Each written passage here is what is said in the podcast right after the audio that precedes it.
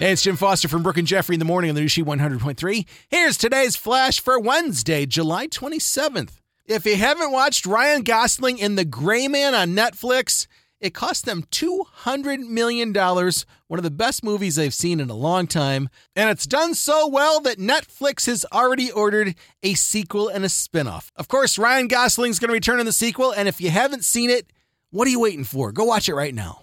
You can just stop and rewind and do this over again. Remember back in the day when every day wasn't a Kardashian story? Every day was a who's going to take over for Alex Trebek on Jeopardy when he passed away? And then Mayim Bialik and champion Ken Jennings became the dual hosts. Well, guess what? The big think tank at Jeopardy decided they're going to remain co hosts.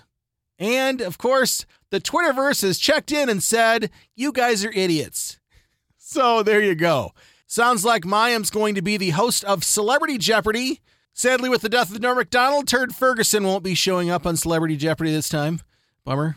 And finally, Governor Pritzker confirmed that Google is in fact moving into the James R. Thompson Center, aka the State of Illinois building downtown. The state of Illinois is in final negotiations with Google to unload it for $70 million, which seems like a steal.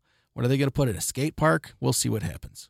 There's your Wednesday Flash. Have a great day, and thanks again for listening to the new She 100.3. Hits of the 80s, 90s, and 2000s.